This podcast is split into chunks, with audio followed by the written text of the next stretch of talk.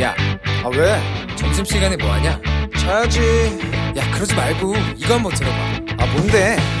지금 당장 라디오를 켜봐. 나른한 오후 깨울 시사 토크쇼. 모두가 즐길 수 있고 함께하는 시간, 유쾌하고도 신나는 시사 토크쇼. 오태훈의 시사본부. 이 시각 라디오 정보센터 뉴스입니다. 법무부는 한명숙 전 국무총리 사건에서 수사팀이 법정 증인을 백여 차례 소환해 증언 연습을 했다며 기소 후 검사의 증인 사전 접촉을 최소화하고 면담 내용을 기록하고 보존하도록 하겠다고 밝혔습니다.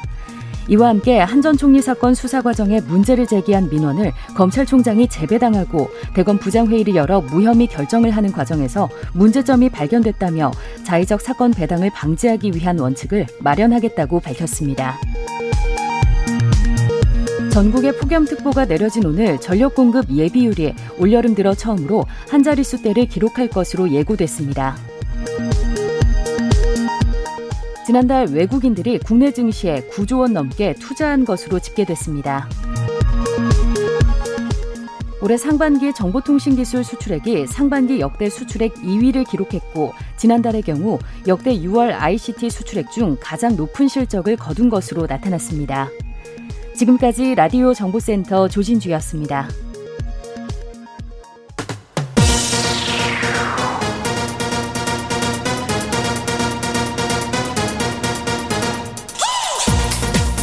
박정호의 본부 뉴스.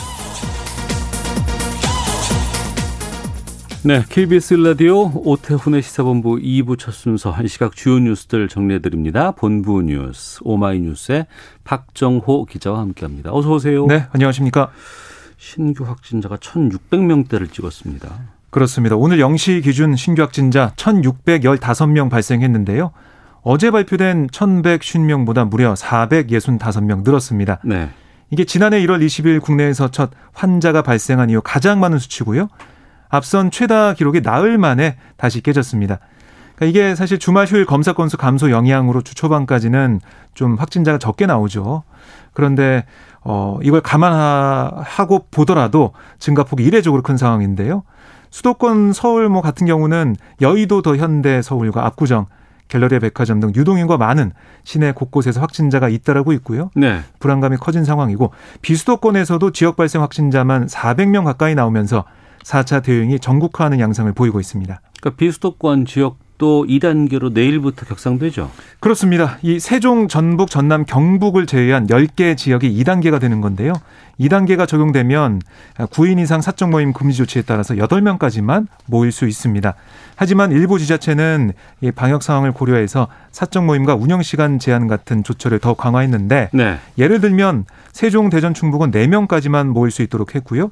울산, 제주는 인원 제한 기준을 여섯 명까지로 정했습니다. 아, 지자체마다 좀 차, 그렇습니다. 차별이 있군요. 네. 예. 전북, 전남, 경북은 일 단계를 적용하기로 했지만 이 세 개 지역 역시 여덟 명까지로 모임 규모를 제한을 했어요. 음. 이와 함께 대전, 울산 등에서는 유흥시설의 영업을 오후 열한 시까지로 제한했고, 세종, 부산, 강원, 제주 등은 접종을 한 차례 이상 맞거나 모두 맞은 사람을 각종 인원 제한 기준에서 제외하는 인센티브, 이걸 중단하는 그런 또 추가 방역 조치도 시행할 예정입니다. 네. 그 오십 대 사전 예약, 네. 이번 주부터 시작됐다고 하고 했는데 이게 바로 중단됐거든요. 그렇습니다. 다시 재개된다고요? 네. 이 지난 십이 일 예약을 하지 못한 만 오십오 세에서 오십구 세 연령층에 대해서 오늘 오후 여덟 시부터. 오늘, 오늘 오후 여덟 시부터. 그렇습니다. 예. 오는 이십사 일 오후 여섯 시까지 사전 예약을 받는데요. 실제 접종 기간은 이달 이십육 일부터 팔월 십사일까지고, 지난 십이 일 사전 예약을 마친 대상자는 당초 예정대로 오는 이십육 일부터 팔월 칠일 전까지 접종을 받게 됩니다. 네. 그리고 십구 일부터는 사전 예약이 또 시작되는 오십 세에서 오십사 세 대상자. 아, 이때는 조금 정부가 아, 규정을 좀 바꾸기로 했는데요. 사전 예약이 일시에 몰리는 것을 방지하기 위해서 음. 예약 가능 시간을 연령별로 세분화했습니다. 네. 이에 따라 오십삼 세, 오십사 세는 십구 일 오후 여덟 시부터 가능하고요. 오십 세에서 오십이 세 사이는 하루 뒤인 이십 일 오후 여덟 시부터 예약이 음. 가능합니다. 다만 이 오십 세에서 오십사 세 대상자 실제 접종, 당초 팔월 구일부터 이십일 일까지였어요. 네. 네, 일주일 늦춰진 팔월 십육일부터 이십오일로 미뤄졌습니다. 네. 문재인 대통령이 한국판 유딜 투자 규모 확대 방침 발표했죠? 네. 문 대통령은 청와대에서 주재한 제사차 한국판 뉴딜 전략회의에서 코로나의 위협이 여전하고 어. 수도권 거리 두기 사단계의 엄중한 상황을 맞았지만 네. 한국판 뉴딜은 계속 전진해야 한다. 이렇게 강조를 했고요. 이천이십오년까지 이 투자 규모를 기존의 백육십조에서 이백이십조 원으로 확대하겠다라고 밝혔습니다. 아, 이 총 투자 규모의 대폭 확대와 함께 우수한 지역 뉴딜 사업을 지원해서 지역의 적극적인 참여를 끌어내겠다라고 음. 설명을 했어요. 이 한국판 뉴딜이 맨 처음에 발표가 될 때 두 기둥이 바로 디지털 뉴딜과 그린 뉴딜 두 개였습니다. 여기에다가 휴먼 뉴딜을 새로운 축으로 세우겠다. 이것도 강조했는데요. 네. 전 국민 고용 안전망 구축, 부양 의무자 기준 전면 폐지 등 고용 안전망과 사회 안전망 이걸 튼튼히 하겠다. 사람 투자를 대폭 확대하겠다라고 강조를 했습니다. 네. 그리고 오전에 박범계 법무부 장관 법무부 대검의 합동 감찰 결과 발표했죠? 네, 그렇습니다. 이 감찰이 한명숙 전 국무총리 사건을 계기로 검찰의 부적절한 직접 수사 관행을 바로잡자 네. 이런 차원에서 지난 삼월 말에 시작이 됐어요. 예. 그래서 이 내용도 조금 들여다보면 이 진정 처리 과정에서 그러니까 모해의증 의혹 진정 처리 과정에서 절차적 정의 침해 문제를 지적을 했어요. 그러니까 이걸 한 전 총리 진정 사건을 법무부 감찰 담당관실에서 접수해서 대검 감찰부에 이첩했는데도 네. 윤석열 전 검찰총장이 이걸 대검 인권부로 재배당하려 한 것, 이거는 잘못됐다라고 음. 지적을 했습니다. 뭐 이런 것들을 이제 바꿔 나가겠다는 거고요. 아, 그리고 이 검찰 수사 과정에 피의 사실 유출을 방지하기 위해 피의 사실 공표 허용 요건을 구체화하기로 했습니다. 객관적이고 충분한 증거 자료가 있다는 전제 하에 네. 오보가 실제로 존재해서 진상을 바로잡을 필요가 있는 경우 음. 이때만 예외적으로 피의사실 공표를 허용키로 했습니다. 네. 어쨌든 이 피의사실 공표 오용되는 것을 막고 가겠다는 거고요. 음. 아울러 규정에 어긋나는 피의사실 공표 행위가 이뤄질 경우에는 각 검찰청의 인권보호관이 진상조사를 할 수 있게 했습니다. 또 수사팀의 비위가 의심되면 수사나 감찰을 의뢰하도록 했고요. 피의자의 반론권을 보장하는 내용도 포함이 됐습니다. 박봉계 장관이 뭐라고 했냐면 공보관이 아닌 사람이 수사 초기나 중기에 수사의 본질적 내용을 수사 동력 확보를 위해 여론몰이식으로 흘리는 행위 결코 좌시하지 않겠다 이렇게 강조를 했고 악의적 수사 상황 유출 행위는 반드시 찾아내 엄단하겠다라고 또 경고했습니다. 네.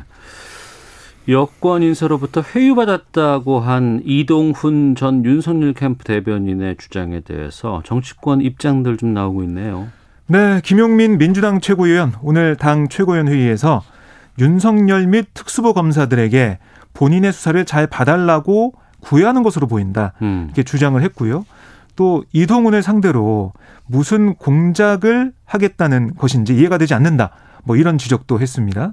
신동근 의원은 페이스북에서 마치 정치 박해를 받는 것처럼 주장함으로써 정쟁으로 몰아가는 의도다. 안쓰럽기도 하고 치졸하다. 뭐 이렇게 또 비판을 했습니다. 네. 그러니까 국민의힘 상황을 좀 보면 어제 이준석 대표가 좀 이걸 당에서 들여다보겠다 이런 식으로 얘기가 아, 나와서 보도가 예, 많이 예. 됐죠. 그런데 예. 오늘 한 얘기를 들어보면 이동훈 전 조선일보 논설위원에게 추가 정보 공개를 촉구했어요. 아, 더 그렇습니다. 밝혀라. 네, 그, 야, 야, 그 야권 인사가 누군지 이런 음. 것들 밝혀야 된다는 거죠. 그래야 야당 입장에서 범야권 대선 주자에 대한 네거티브 마타도로 규정하고 움직일 수가 있다. 지금은 정보가 사실 부족한 상황이다라고 일단 거리두는 모습을 보이고 있습니다. 그리고 윤석열 전 총장 캠프 얘기를 들어보면 네. 아직 사실관계 확인이 필요하지만 이게 사실이라면 헌법 가치를 무너뜨리고 공작 정치이자 수사권을 이용한 선거 개입, 사법 거래다.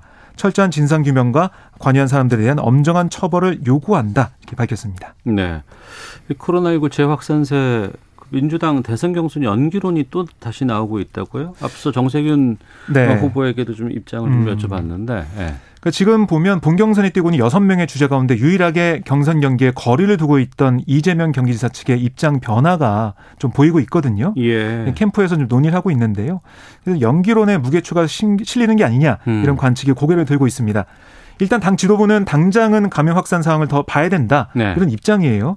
하지만 연기 가능성이 열어둔 상태거든요. 당 선관위가 오후에 이 각 캠프 대리인들을 소집해서요. 경선 일정 등에 관한 의견 수렴에 나서거든요.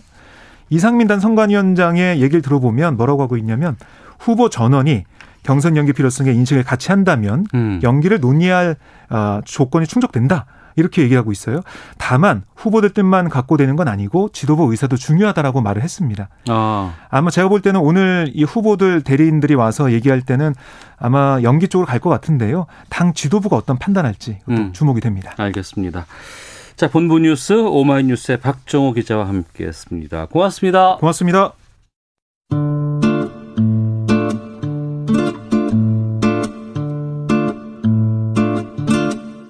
오태훈의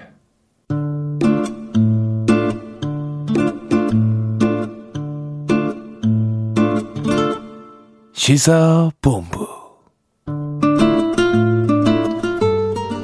네, 케이비에스 일 라디오 오태훈의 시사본부 듣고 계신 지금 시각 한 시 십일 분 향하고 있습니다.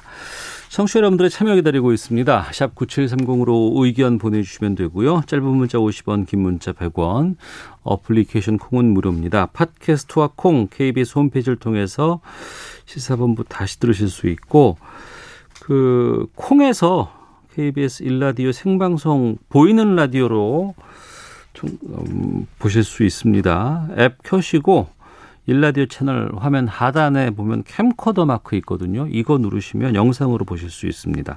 유튜브를 통해서도 영, 만나실 수 있습니다. 자, 수요일 전문성과 현장성이 살아있는 고품격 범죄 수사 토크를 하는 시간이죠. 아는 경찰 시간입니다. 김은배 전 서울경찰청 국제범죄수사팀장 나오셨습니다. 안녕하십니까? 안녕하십니까? 예, 배상훈 전 서울경찰청 범죄심리분석관 자리하셨습니다. 안녕하십니까? 안녕하세요. 예, 아동학대 사건이 또 발생을 했습니다. 끔찍합니다. 지난 구일이었는데 아이스박스에서 이십 개월 된 아이의 시신이 발견이 됐고, 신고를 한 사람은 이 아기의 외할머니였다고 하는데, 사건 어떤 사건이었습니까? 어, 이런 사건 얘기할 때마다 사실 좀 마음이 아픕니다. 사건은 크게 세 가지 나눠볼 수 있죠. 지난 네. 구일 날 이십 대 중반에 그 부모가 있고, 부모가 가해자고요. 발견해서 신고한 사람은 아이의 외할머니라고 하고 있는데, 아마도 어떤 일이 벌어지는 정확히는 지금 진술이 좀 헷갈리지만은 네. 이십 대들은 아이를 좀 심하게 폭행을 한 것 같습니다. 근데 그 이전부터 있었던 것 같고, 그 아, 반복적으로 예. 폭행에 의심이 되는군요. 예, 예. 그 이전부터 네. 있었던 것 같고, 결국 사망하게 된 건 지난 구일이었던 것 같고, 그 행위가 하나 있었고요. 그 행위 이후에 이 사체를 어, 아이스박스, 그러니까 인터넷 쇼핑을 통해서 뭐 구입한 아이스박스를, 그건 이제 친모가 구입했다고 합니다. 그거를, 시신을 거기에 넣어갖고 그 화장실에 삼 주 이상, 그 이상 둔, 상당히 어, 좀 오랫동안 둔 그 상황, 그리고 그것을 외할머니가 발견한 상황, 이게 세 가지로 나눠지는 사건이라고 볼 수 있습니다. 그리고 그 가해자인 아버지는 도망갔다가 어제 체포됐다고 합니다. 네, 내용을 좀 정확히 말씀드리면 예. 이 이십 대, 이십팔 세 먹은 여성하고 삼십 세 먹은 여성하고 혼인을 하지 않고 동거 중에 있었어요. 아. 애가 이십 개월 된 애가 낳았는데 유월 십오일경에 애가 칭얼댄다고 그래가지고 친부가, 신부가 구타를 했는데 이불을 덮고 밟는 등 상당히 구타를 했어요. 그 당시에 사망했던 것 같아요. 그죠. 그 당시. 그러니까 그 친부가 사망을 시켰는데, 친모는 지금 교수님 말씀한 대로 아이스박스를 구입해가지고 아이스박스에 사망한 영화를 거기 넣어놓은 거예요. 예. 아이스박스 넣어놓고 화장실 놨기 때문에, 그건 이제 아마 이제 부패 방지도 있겠지만 냄새가 안 났기 때문에 넣어놨던 거고, 그렇게 했는데 아마 칠월 구일 날 외할머니가 와가지고 아이가 없으니까 학대 당했다고 신고를 했는데, 경찰에 와서 확인해 보니까 화장실에 아이스박스에 아이가 죽고 있었다. 근데 그 당시에 남편은 도주를 했거든요. 네. 도주를 했는데 십이일 날 검거가 됐고요. 그리고 십일 날짜에 그 친모도 그 유기치 사, 그러니까, 그러니까 사체 유기죄를 해가지고 일단 구속이 됐어요. 음. 아마 오늘 영장을 심사하는 예, 걸로 알고 있는데요. 그렇겠죠. 그렇기 때문에 신부는 영아 학대 치사가 아니고 네. 올렸다고 하는데, 사실은 영아 살인 거죠, 이거는. 그렇죠. 네. 그렇기 때문에 이 사건을 보게 되면은 상당히 어린 아이, 그 어린 이십 개월 된 아이가 딸인데요. 뭐 골절도 대퇴부 골절이라든지 피하출을 상당히 폭행을 당했기 때문에 참 문제가 되는 건데, 부모가 어떻게 그 아이를 이렇게 잔인하게 구타할 수 있는지가 참 크게 문제가 되고 있는 거죠. 아, 어떻게 이럴 수가 있죠, 사람이? 음. 그러니까 이제 아마도 그래서 이제 아까 말씀드린 것처럼 그 유월 십일 이전에 네. 이전에도 분명히 반복적으로 그렇죠. 했을 가능성이 네. 높다. 왜냐하면 단번에 그래기는 어렵고 그리고 사체 상태를 봐서도 온몸에 멍이 있는 과로 봐서는 누적된 멍이죠. 그러니까 아. 이것은 지속적이었을 가능성이 높다. 한 번에 발생한 멍이라든가 그러니까 이런 것이 갑작스러운 폭행이 아니고 꾸준히 그동안 그럼 더 어렸을 때부터 폭행을 통해서 자랐던 애인 거 아니에요? 이게 그랬을 가능성이 높은 거죠. 아이고야. 참. 그러니까 지금이 이십 개월이라고 하니까 네, 네. 뭐 우리나라에는 한, 한 뭐 세 살도 될 수 있는 거고 두 살도 될 수 있는 건데 그럼 한 살 뭐 그때부터 이제 이런 반복적인 폭행이 있지 않았을까라는 추정을 하는 건데 본인은 이제 가해자 본인은 어 얘기하는 거는 뭐 칭얼대서 뭐 때렸다라고 하는데 그거는 사실 신뢰할 수 없습니다. 그거는 이제 본인의 변명인 거고 네. 수사를 좀 해봐야 되겠죠. 어. 아유, 이, 아니 그리고 나선 그 시신을 보관하려고 아이스박스까지 스스로 구매를 했다는 거예요. 신모가 구매를 한 거예요. 같이 했다고 하는데 그러니까 아. 아마 주변 사람들한테 알릴 수도 없고 숨기려고 했던 건데 네. 그 숨겨, 숨겼지만 외할머니가 발견했던 거예요. 중요한 거는 친모나 친모가 아이를 그렇게 잔인하게 구타할 수 있는가. 자기가 낳은 아이를. 그리고 아이를 그랬으면 신고를 해야 되는데 사망했으면 신고도 안 하고 계속 범행을 숨기기 위해서 화장실에 보관하고 있었던 거죠. 아니 이런 일들이 어떻게 계속 계속 이렇게 나올까요? 근데 보통 이제 이런 가정 내에서의 아동학대라든가 아동도에 의한 뭐 치사든 살인이든 어 방, 발견할 방법이 없습니다. 왜냐하면 학령기나 어린이집 같은 데에 들어갔을 때는 그럴 나이 때가 되면은 확인을 할 수가 있는데, 네네. 그러니까 태어나서부터 한 네, 다섯 살까지는 사실은 공백기인 거죠. 아니 그 아기가 태어나면 여러 가지 예방 주사라든가 면역 주사라든가 뭐 이런 걸 맞잖아요. 또 언제는 또 병원에서 꾸준히 가서 맞아야 되는데 그럴 때 확인이 안 됐었네. 그런 그 단계를 지났나요 시기가? 아 아니, 그거는 아니고요. 아이를 네. 이제 예방 주사를 받는 것도 있고 네. 실제 우리나라 같은 경우에 몇 개월 돼도 어린이집을 보낼 수는 있어요 부모들이. 네. 근데 안 보내게 되면은 이제 부모가 양육을 하거든요. 어. 양육 수당을 받습니다. 어린이집 보내면은 양육 수당이 어린이집 가는 거고. 그런데 이 같은 경우에는 부모들이 어린이집을 얘를 안 보냈다고 볼 수도 있는 거고. 예방 주사를 맞았는지는 모르겠지만 예방 주사 맞으러 가서도 실제적으로는 음. 의사들이 온몸을 살펴보지는 않. 거든요.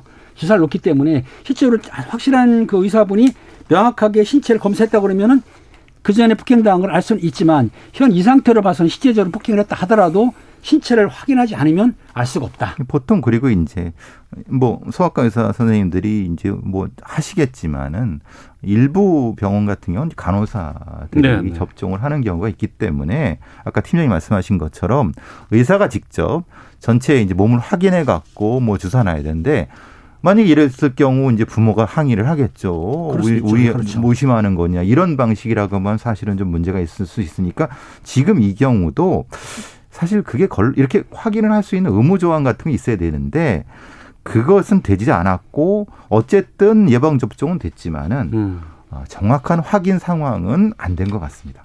근데 집에다가 이렇게 시신을 이렇게 그 장기간 보, 보관하는 그 심리는 어떤 거예요? 이제 보통 이제 이거를 범죄 심리로 보면은 이제 영아 살해라고 하는 큰 포괄적인 걸로 하고요. 뭐 네오네탈 사이드라고 하는 별도의 어떤 항목이 있긴 합니다만은 그런 경우에 영아 살해는 보통의 경우는 그 친모, 모친이 가해자일 가능성이 제일 높습니다. 네. 왜냐하면은 어, 이 모친이 다른 부부 생활에 문제가 생길까봐 스스로 이제 자녀를 살해하는 음. 그런 방식의 영아 살해인데 우리나라 같이 이제 복합 사회 같은 경우는 부모가 이 영아를 살해하는 방식으로 좀 전환이 되는 것 같습니다. 특히 음. 이제 젊은 부모들, 특히 네. 이십 대나 이게 어, 유아 경험이 없거나 아니면 다른 어떤 그 이 가족 스트레스 상황 하에서 발생할 수 있는. 근데 이 부분이 우리 같은 경우는 치밀하게 연구되어 있는 상황은 아닙니다. 그냥 어, 처벌 정도를 하는데 집중적으로 연구되거나 이렇게 대응되는 어떤 종류는 아닙니다. 그러니까 그 동거 중인 부부였다는 거 아니에요? 그렇죠. 사실은 본인 신고는 안 됐던 거로 알고 있거든요. 그러니까 어. 사실은 부부인데 실제적으로 그렇다 하더라도 애를 양육할 책임도 있고 애를 예. 잘 양육해야 되는데 불구하고 남편이 남편이 아주 무자비하게 구타를 했다고 보는 거죠. 음. 이 친모가 이렇게 주장을 했네요. 자기는 아이를 전혀 때린 적이 없다.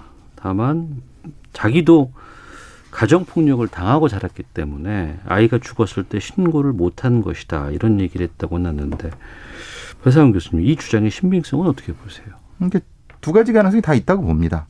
본인이 이 가정폭력을 당한 거는 당했을 수 있죠. 음. 근데 본인이 당했다고 해서 본인도 한다는 건 말이 안 되는 거고 네. 다만 본인의 변명을 하기 위해서 자기도 폭력 감수성이 무딘 상태이기 때문에 아이가 이 정도 맞는 거에 대해서 본인도 감수성이 떨어졌다라고 하는 변명을 하는 것 같습니다. 그러니까 그것이지 본인이 때리지 않았다는 것까지는 모르겠습니다. 왜냐하면은 이, 이 때린다는 개념 자체 얘가 좀 구분이 될 수 있으나 왜냐하면 좀 심하게 밀거나 이런 경우 좀 압박하는 경우도 아이한테는 폭력이 되거든요. 네. 근데 이 친모는 그 부분을 구분을 못하는 상태라고 하면은 음. 이 말은 신빙성을 가질 수가 없는 거죠. 부부가 지금 다 검거가 되어 있는 상황이죠. 네, 검거되어 있고 그 친모는 구속이 돼 있고요. 예. 그 남편은 이제 실질 심사 받을 거예요. 구속이 어. 당연히 되겠지만 아까 지금 말씀하신 친모가 남편으로부터 구타를 당했다고 한다면 신고를 했어야 되는데 신고도 안 했고 또 그리고 아기가 사망했으면 당연히 신고해야 되는데 안 했다고 한다면 어느 정도 공범관계가 있지 않나도 의심을 해봐야 되죠. 그렇죠. 어. 그러니까 이거는 뭐 어떻게 됐든 간에 둘은 공범이 맞습니다. 예, 예. 근데 어느 정도 누가 주도했는가는 이제 재판을 통해 밝혀지겠지만은. 보통 이런 경우는 공범일 가능성은 뭐 그건 뭐 배제할 수, 그거는 뭐 벗어날 수가 없죠. 아니 뭐 구체적인 행위라든가 범인을 잡는 건 뭐 당연히 해야 되는 일이지만 네.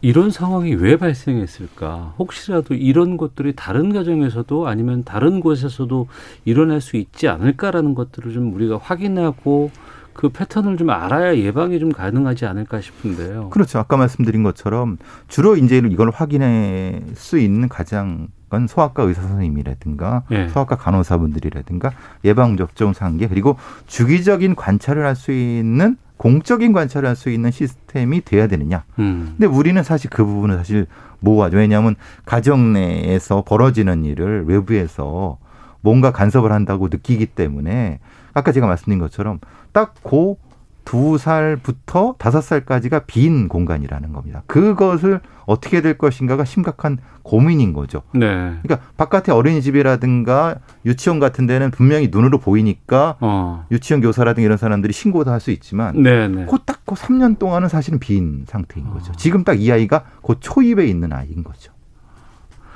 청취자 이팔사구 님께서 인간 얘기를 포기한 부모들입니다. 그 어린아이를 폭행해 살해하다니 참 마음이 아픕니다. 정영원님께서는 아기가 할 수 있는 유일한 의사표현이 울음뿐인데 그게 듣기 싫다고 폭행을 하면 그 아기는 안 맞으려면 어떻게 하라는 건가요?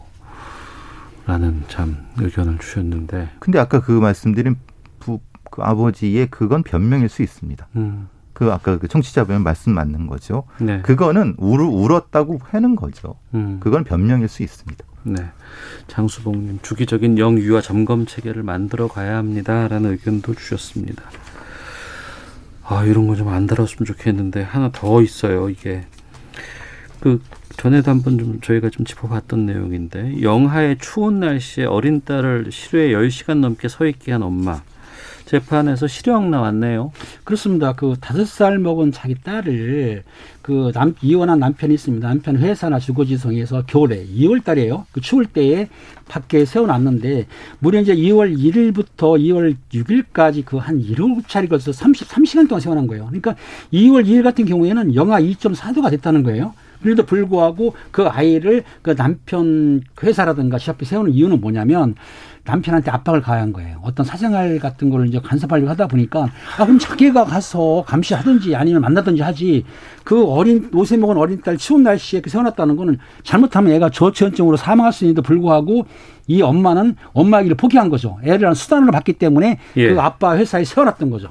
음, 그러니까 보통 이런 경우가 자기 아이를 이제 소유물로 생각한 거죠. 네. 그러니까 자신의 유전자도 있지만은 남편의 유전자도 있다는 생각을 하고. 음. 남편의 남편을 괴롭히는 목, 괴롭힐 목적으로 그렇죠. 그 아이를 괴롭힌 겁니다. 음. 이거는 우리가 앞서 말한 것보다 더 극악한 형태의 아동학대 사례라고 볼 수 있습니다. 네, 일 년 육 개월 징역 법정 구속됐는데 그럼 이 아이는 어떻게 되는 겁니까? 누가 키워요? 아이 같은 경우에는 이제 엄마가 범죄에 수감이 되면은 네. 양육권은 이제 아빠한테 갈 수가 있기 때문에 네. 범죄 수감이라든가 병과 중환병은 가능하거든요. 음. 그러니까 아빠한테 양육권을 가지만 그게 중요한 게 아니고 이 엄마가 수감 생활하고 나와서도 그때 또 양육권을 주장할 수도 있거든요. 아, 그러면 어떻게 돼요? 그럴 경우에 이제 물론 재판으로 할 수도 있고 네. 아니면은 그 양육권 친모한테 포기각서를 받아도 되긴 되거든요. 네. 일단은 수감됐기 때문에 수감쟁이는 양육권을 주장할 수가 없기 때문에 애기 아빠, 즉 친부가 아이를 양육할 수 있는 거죠. 법상으로는 검사가 양육권을 박탈한다고 하죠. 네. 그걸 신청하게 되면 양육권이 박탈이 되는데. 근데 그땐 구속 상태까지만 가능한 거예요? 아닙니다. 그렇지 아니, 않죠. 않죠. 그 뒤, 아. 뒤까지 가능한데 지금 네. 이 아이의 문제는 이 남편분도 사실은 문제가 있는 것 같습니다. 어. 그러니까 이 경우는 엄마에 대한 양육권 박탈도 마찬가지, 친권 박탈도 마찬가지지만 아버지도 마찬가지일 것 같습니다. 그래서 예. 제삼의 어. 위탁가정이라든가 이런 쪽이 필요할 것 같습니다. 이 둘의 관계 속에서 이 아이가 희생된 상황이니까. 근데 어. 법상으로 분명히 가능합니다. 그래서 이제 이게 나중에 얘기된 게 이제 아시다시피 구하라법이라든가 이런 게 된 것이 이 연결이 되는 거죠. 그리고 후견인 연결이 되는 게 바로 그런 조항입니다. 음, 조성빈님께서 출산율 늘리려고 하기 전에 태어나는 아이들부터 지킬 수 있는 실질적인 방법에 대해서 국가가 고민해봐야 할 때라고 생각합니다. 어처구니없이 잃는 우리 아이들이 너무나 많습니다. 아이를 기르는 입장에서 방송 내용들 참 듣기가 힘드네요. 라는 의견들을 주셨습니다. 저희가 아동학대와 관련해서는 시사본부에서 계속 좀 살펴보기도 하고 의견도 좀 제시를 했는데 계속해서 이런 일들이 좀 반복되고 있고 아, 걱정입니다. 또 하나 챙겨봐야 될 부분들이 좀 있어야 될 것 같습니다. 아는 경찰 함께하고 있는데요. 음, 잠깐 기상청 또 교통정보 확인하고 돌아와서 말씀 나누도록 하겠습니다. 날씨와 미세먼지 정보 송수진 씨가 전해주십니다.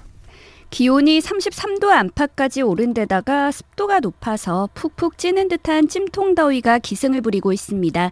오늘 예상 낮 최고 기온이 서울과 제주 삼십삼 도, 대전 삼십사 도, 대구는 삼십오 도까지 오르면서 일부 지역은 어제보다 조금 더 덥겠습니다. 무더위 속에 경기 동부, 강원 내륙과 산지, 충청 내륙과 경상 내륙에는 대기 불안정으로 밤까지 오에서 최고 육십 밀리미터의 소나기가 내리겠고요. 남해안은 낮까지 약한 비가 조금 오거나 빗방울이 떨어지는 곳이 있겠습니다. 그 밖의 지방은 구름 사이로 내리쬐는 볕이 강해서 호흡기와 눈에 해로운 오존 농도가 나쁨까지 오르겠고요. 자외선 지수도 무척 높겠습니다. 미세먼지 농도는 전국이 좋음에서 보통 단계를 유지할 전망입니다. 현재 서울의 기온은 삼십이 점 오 도입니다. 날씨와 미세먼지 정보였습니다. 이어서 이 시각 교통 상황을 케이비에스 교통정보센터 김민희 씨가 전해드립니다. 네, 도로 위로는 돌발 구간이 많습니다. 상주 영천고속도로 상주 쪽으로 동군이나 들목 진출램프 일 차로에서는 사고가 났고요. 경부고속도로 서울 방면으로 옥천 사 터널 부근에서도 사고가 났습니다. 이 일대 일 차로를 막고 처리 작업을 하고 있습니다. 더 가서 옥천 삼 터널에서 옥천 일 터널 사이에서는 이 차로를 막고 작업을 하고 있어서 부근으로 차량들 더디게 지납니다. 이후 수원 부근 오 차로에는 화물차가 고장으로 서 있고요. 더 가서는 양 양재부터 반포 사이로 정체입니다. 반대 부산 쪽으로 목천 부근에서는 사고가 나면서 삼 차로가 막혀 있는데요. 이 때문에 뒤로 천안분기점부터 육 킬로미터 구간에서 속도 많이 떨어져 지납니다. 서울 시내 강변북로 구리 쪽으로 동호대교 부근 이 차로에서도 사고가 났습니다. 부근으로 속도 많이 떨어져 지나고요. 동부간선도로 의정부 쪽으로 이화교 부근에서도 사고가 났습니다.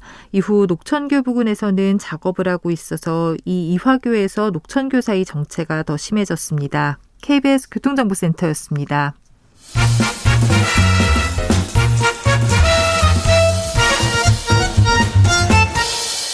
오태훈의 시사본부. 네, 아는 경찰 배상훈, 김은배 두 분과 함께 말씀 나누고 있습니다. 어, 성추행 피해를 입은 고 이모 중사의 사망 사건에 대한 공군이었죠. 국방부 합동수사단의 중간 수사 결과가 지난 구 일에 발표가 됐습니다. 이 내용 좀 짚어보겠습니다. 배상훈 교수님, 부실 수사, 사건 은폐 관련된 의혹 등 뭐 다 밝혀졌다고 보세요? 그러니까 지금 이게 가장 큰 문제가 이걸 설명하기도 참 어려운 것은 원래의 가해자가 있습니다. 네. 근데 실제로는 원래의 가해에 의한 것 플러스 그것을 은폐한 사람들 네. 고의적으로. 근데 그 은폐한 사람들이 그 전투비행단 내에만 있느냐. 근데 그게 거기만 있는 것이 아니라 공군참모총장 그리고 공무참모총 이상 장관 국무장관이 이게 흔히 말하는 허위보고를 했다는. 그러면 여기에 형사적 처벌을 받아야 되거나 이런 사람이 수도 없이 늘어날 수 있는 건데 네. 지금 발표된 중간수사 결과로 봐서는 너무 부실하다. 어. 이것이 지금의 중평이고요. 전체적으로 한번 보면은 물론 이거는 그 구일날 발표한 상황입니다. 수사 중인 이십이 명의 일 차 가해 피고 그다음에 그 그때 이제 부모 협박과 면담 강요를 했던 준이 상사 등등이 세 명이 구속돼 있는 거고요. 네. 증거 인멸 형 일단 해당 부대 대대장. 음. 그다음에 이런 사람들은 또 불구속돼 있는 상태고 열두 명이 수사 중인 거고요. 여기까지는 이제 직접적인 부분인 거고 그 다음부터는 소위 말하는 직무유기 관련된 거 군사경찰 대대장부터 국선 변호인 그다음에 공군본부 법무실장까지 군사경찰단장까지 지금 어디까지가 얼마나 연관돼 있는지가 속, 속 시원히 밝혀진 게 없습니다. 그냥 그냥 어, 수사하고 있다. 징계 내릴 거다 정도가 어, 구일 발표의 핵심이라고 볼 수 있는 거죠. 그럼 두 분께서는 이제 경찰 출신이시기 때문에 제가 이렇게 질문 드려볼게요. 그럼 이번 국방부 합동수사단의 중간 수사 결과 발표는 중간 수사라서 그랬던 걸로 보세요? 아니면 어, 발표 내용 보니 이 정도밖에 안 될까라는 아쉬움으로 좀 보세요.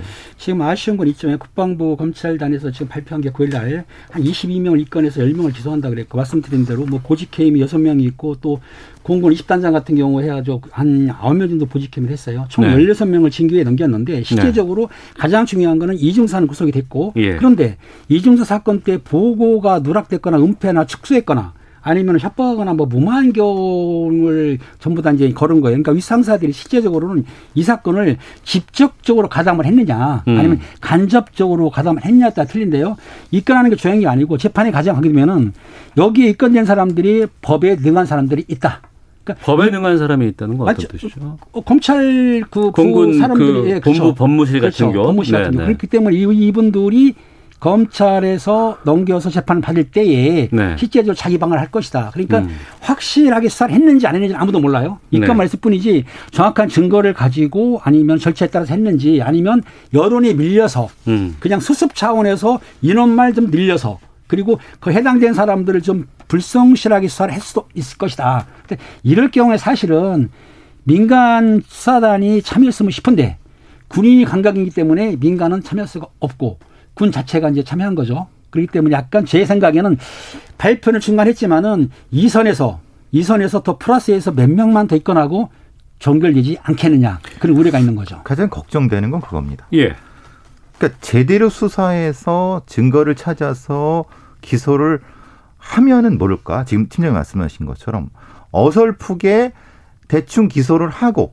재판에 넘겼는데 무죄가 나버린다거나 음. 이러면은 이건 면죄부를 주는 꼴이 되는 거죠. 그렇죠, 그렇죠. 그러면은 이 수사하는 당국이 말하자면 지금 정확히 말하면 국방부 합수단에서 수사를 했다고 하는데 그 수사 내용이 정확히 뭔지를 전 모르겠어요. 이 발표상으로 보아서는 어. 그냥 기존에 있었던 그 직접 가해자와 관련된 개선인 사람 몇 정도고 나머지는 다 징계 사항이거든요. 네. 그러니까 수사가 진행된 것이 아니라 진행을 할 거다라고만 돼 있어요. 음. 그러니까 이거를 중간수사 결과라고 발표를 했다는 거 보고 저는 참 이 이 발표를 직접 봤거든요. 네. 뭐 저렇게 해? 라는 굉장히 허탈한 느낌이 들었어요. 저렇게 해서 이 공군 법무실에 있는 사람들, 그러니까 법률 전문가들이 이건 다 빠져나갈 텐데 이런 생각이 들었어요. 저는. 그 부분을 좀 돌아보겠습니다. 그 고 이중사가 네. 어, 성추행을 당하고 나서 이걸 여기저기에다가 호소를 하고 신고를 하고 도와달라는 것을 했어요. 네. 헌데 그건 다 묻혀버렸습니다. 그렇죠? 그리고 나서 이제 극단적인 선택을 하고 나서야 이게 여론들이 움직이고 하니까 제대로 좀 수사가 들어갔고 그때도 기억하는 게 압수수색 들어간다고 어쩐다 어쩐다 하지만 정작 법무실이라든가 이런 곳에 압수수색 안 하고 나중에, 나중에 들어가고. 네. 포렌식도 늦게 했죠. 네. 문제가 되면 문제가 된다고 음. 여론들이 들끓으면 지적이 되면 음. 그때서야 뒤에 가서 한 번 더 하고 한 번 더 하고 지금 이런 상황이란 말이에요. 근데 중간수사 결과 발표가 나왔는데 지금 상황을 본다 그러면 이것도 역시 좀 부실해 보인다. 왜냐하면 명확한 증거가 증거를 가지고 기소를 할 수 있느냐에 대한 문제는 회의적이라는 겁니다. 예, 예. 왜냐하면 압수수색도 두 달 뒤에, 포렌식도 두 달 뒤에, 음. 직접적으로 진술도 두 달 뒤에, 조사도 네. 이 주 뒤에.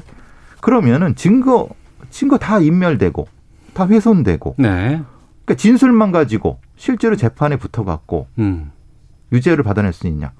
그러면 그것을 네. 그렇게 하도록 한 군사경찰단 또는 공군부의 법무실에 관련된 사람들이 책임이 없다고 할 수 있느냐? 그럼 그거를 수사할 사람들은 누구냐? 그럼 여기 합소단이라고 하는 사람들인데 그 사람들도 믿을 수 있느냐? 지금 문제는 그거란 겁니다. 음. 지금 이 수사를 주도했던 국방부 합수단도 신뢰할 수 있느냐? 네. 핵심은 그거라는 거죠. 어. 지금 이렇게 보시면 됩니다. 군이라는 조직이 저도 군대 생활을 했지만은 상하 좌우로 같이 거미줄처럼 연결되지 않습니까? 어, 그러다 보니까 예, 예, 서로 예. 그렇죠. 그러니까 범행을 일으킨 거는 그 장중사가 맞아요. 범인을 음. 했어요. 그 사람 처벌하는데 처벌했다. 그런데 우리는 거기에 공모한 건 아니다. 단지 보고를 늦장을 부렸고 일반에서 말하는 축소라든가 은폐했다고는 하지만 나는 보고를 좀 늦게 했을 뿐인데.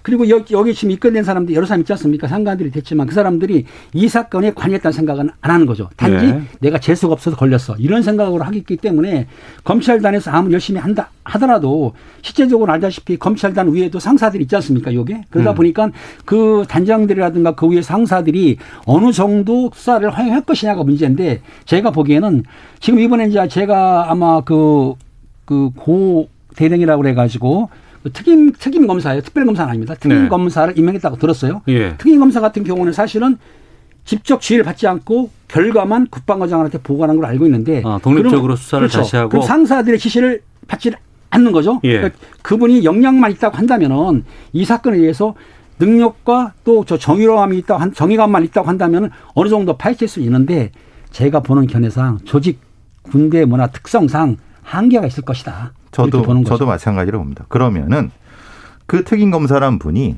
어떤 수사관을 쓰겠습니까? 어떤 검사를 쓰겠습니까? 그 검사는 그 원스타 소위 말하는 조사본부장 그리고 여기 전익수라는 그 원스타를 수사 소환하는 일을 할 수 있겠습니까? 음. 군대 조직사 그 고 특임 검사는 대령이에요, 대령. 그 말씀하신 그렇죠? 전익수 네. 실장은 공군부부 법무실장 말씀하시는 거죠? 네, 법무실장이죠. 소환을 못했어요. 음. 겨우 구일 날 그것도 한참 뒤에 출석했어요. 그것도 출석했어요. 강제 수사도 아니에요. 네. 그러니까 우리나라에서 별을 건드린다는 건 이만큼 어렵습니다. 그런데 음. 책임이 별들한테 있을 수 있다고 의심받는 상황에서 겨우 대령한테 특임검사 자리를 맞춰갖고 그럼 그 사람한테 어떤 수사관이라든가 어떤 그 권한, 권한은 문제가 아니라 실제적으로 뭘 할 수 있는지를 주지도 않은 상태에서 너 해와. 나한테만 보고해. 지금 이 상황이에요. 어. 그러니까 저 팀장님 말씀하신 것처럼 말은 쉽죠. 그 대령 대령 정도가 뭘 할 수 있겠습니까? 까놓고 얘기해서 우리가 솔직히 까놓고 얘기해서 예? 우리가 원스타를 대령이 수사할 수 있습니까?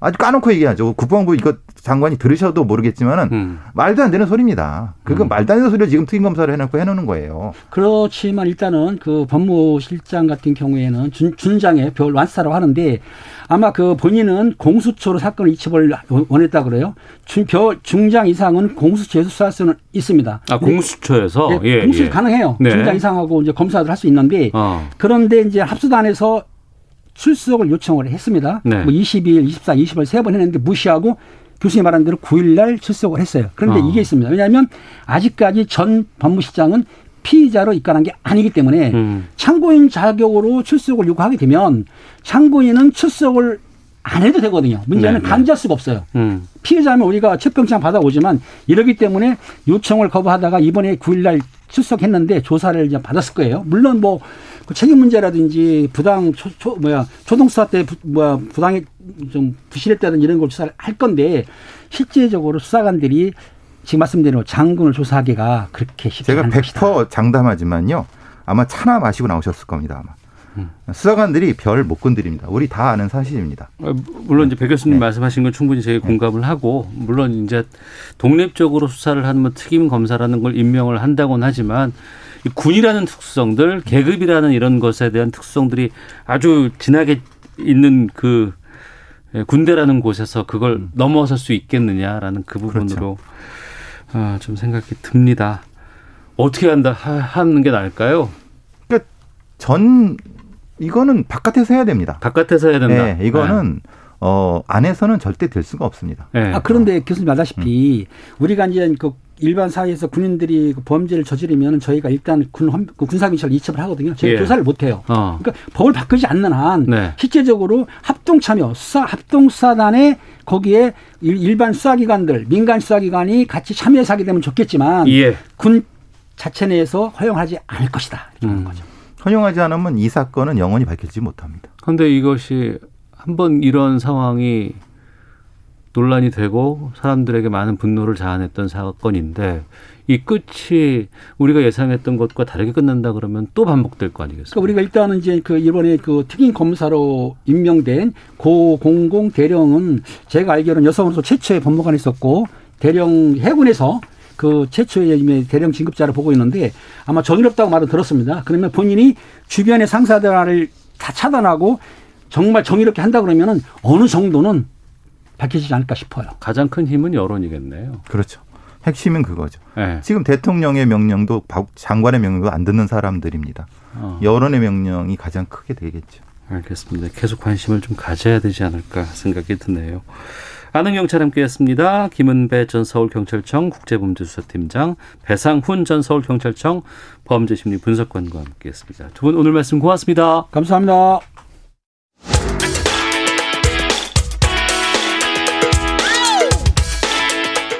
오태훈의 시사본부는 여러분의 소중한 의견을 기다립니다.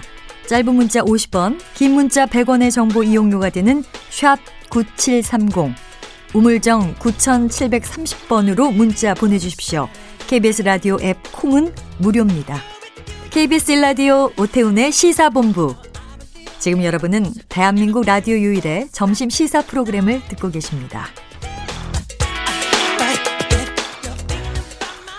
석사학위 두 개, 박사학위까지 받고 대학 강의 나가고 사업하느라고 시간이 없다.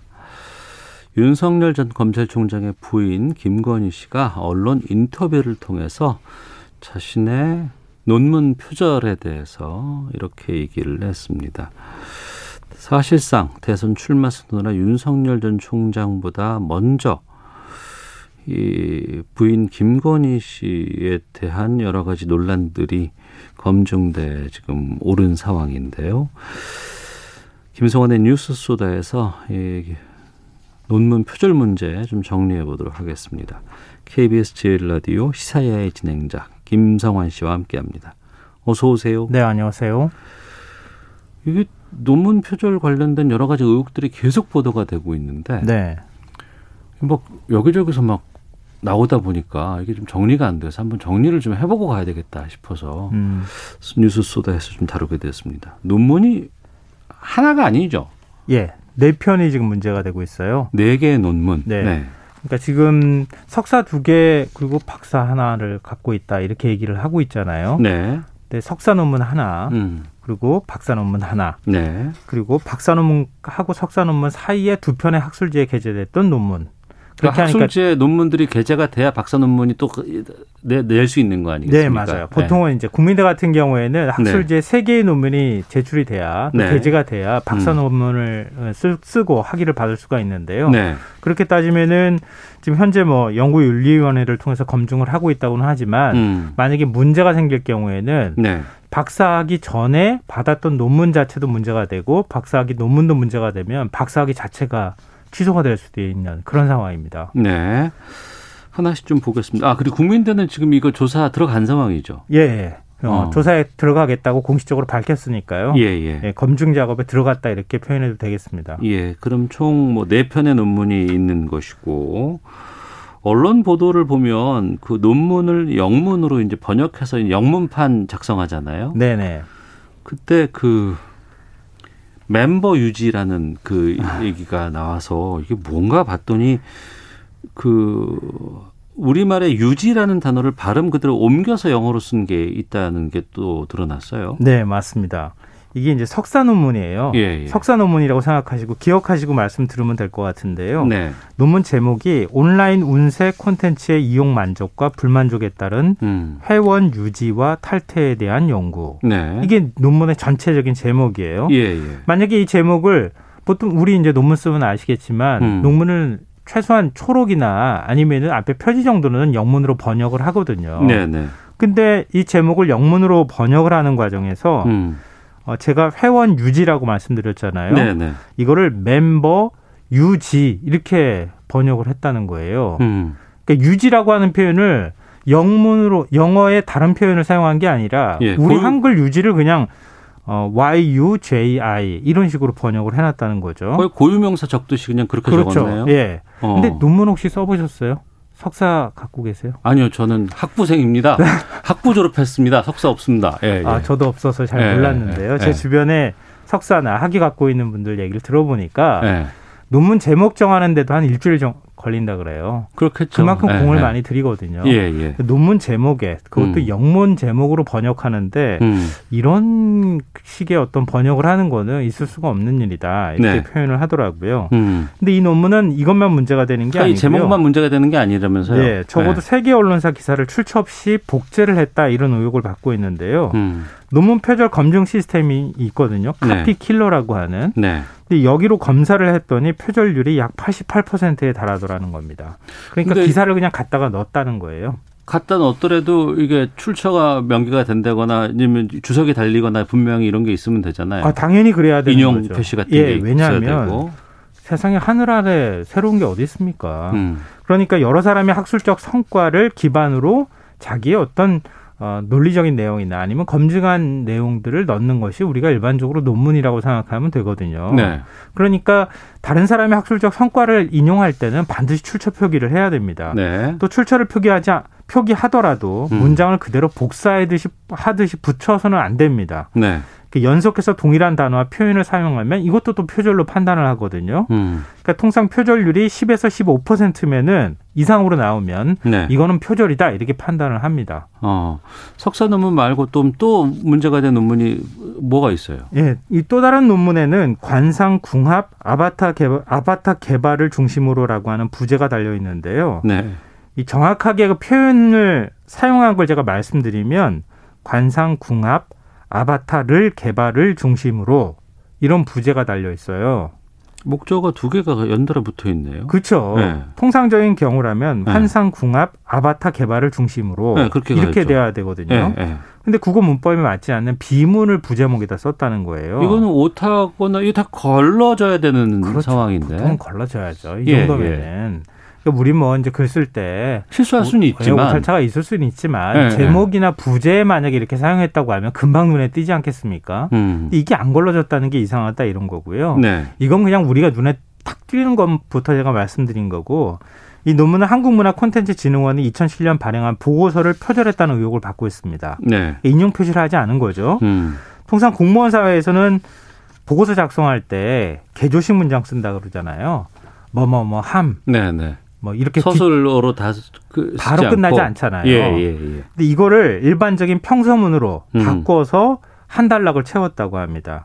어. 논문의 한 절은 다른 사람이 글을 출처조차 기재하지 않고 거의 복사해서 붙여넣기 한 수준이었다고 하는데요. 네. 전체 육백오십 개 낱말 중에 칠십오 퍼센트 가량이 같았다고 합니다. 음. 거의 뭐 그대로 살짝 살짝 바꿔서 그냥 거의 그대로 통으로 넣었다고 해도 과언이 아닌 거죠. 또 학술지에 게재한 건 또 뭐가 문제가 된 거인가요, 이건? 어, 이천칠년 학술지에 게재한 논문은 또 영문 초록이 문제가 돼요. 영문 초록? 예. 이거 제목을 제가 약간 영문이 들어가 있기 때문에 네네. 순화해서 말씀드리면 온라인 쇼핑몰 소비자들의 구매 만족도에 영향을 미치는 요인. 음. 이걸 이제 연구한 겁니다. 네. 이걸 카피킬러로 검사했더니 표절률이 삼십오 퍼센트에 달했는데요. 근데 김 씨의 논문은 음. 어, 이게 이천칠년에 학술지에 발표했던 논문이라고 말씀드렸잖아요. 예. 오 년 전에 다른 사람이 석사학위 논문 썼던 것과 거의 유사했다 이런 겁니다. 음.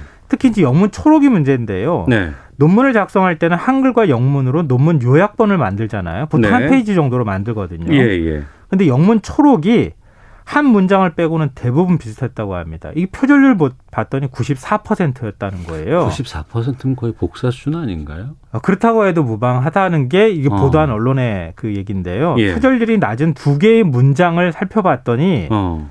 영문 오타가 들어와 있었다. 예. 그래서 표절률이 구십사 퍼센트가 나왔던 거다. 오타를 어. 만약에 빼고 얘기한다면 거의 백 퍼센트 수준이었다. 근데 영문 초록을 표절률이 백 퍼센트 나온다는 얘기는 논문을 자기 논문을 요약하는 거잖아요. 예, 예. 근데 다른 사람이 그 사람이 쓴 논문을 요약한 걸 그대로 갖다 붙였다고 하는 건데 음. 이해가 잘 안 돼요. 네, 석사도 그래, 석사 논문도 그렇고 또 이제 박사 논문 받기 전에 다른 곳에 게재한 논문들도 문제가 되고 있는 상황에서 박사 논문은 어떻습니까? 이것도 역시 문제가 되고 있는데요. 박사학위 논문에는 애니타라고 하는 개념이 등장합니다. 애니타는 뭔가요? 다른 논문에도 등장하는 개념인데요. 예. 애니타는 아바타와 애니바디의 합성어라고 해요. 음. 쉽게 말씀드려서 아바타를 이용해서 관상과 궁합을 봐주는 온라인 서비스. 네. 여기에 대한 연구라고 생각하시면 돼요. 어. 근데 이 기술은 지난 이천오 년 한 업체에 의해 특허 출원이 돼 있거든요. 네. 근데 애니타를 만드는 업체 대표는 과거 김 씨와 함께 일한 적이 있다. 음. 그러니까 조사 작업을 할 때 같이 좀 참여를 한 적이 있었던 모양이에요. 아, 특허권을 갖고 있는 사람이 이 김건희 씨와 같이 사업을 한 적이 있다? 음, 네. 어. 그러니까 논문을 쓰는 사실도 자신은 알고 있었다. 이렇게 네네. 얘기를 했다고 하는데 예. 이게 문제가 되는 게 뭐냐면 만약에 논문이 아니었다면 큰 상관이 없는데 어. 특허권을 가진 사람이 논문 인용에 동의했더라도 출처를 네.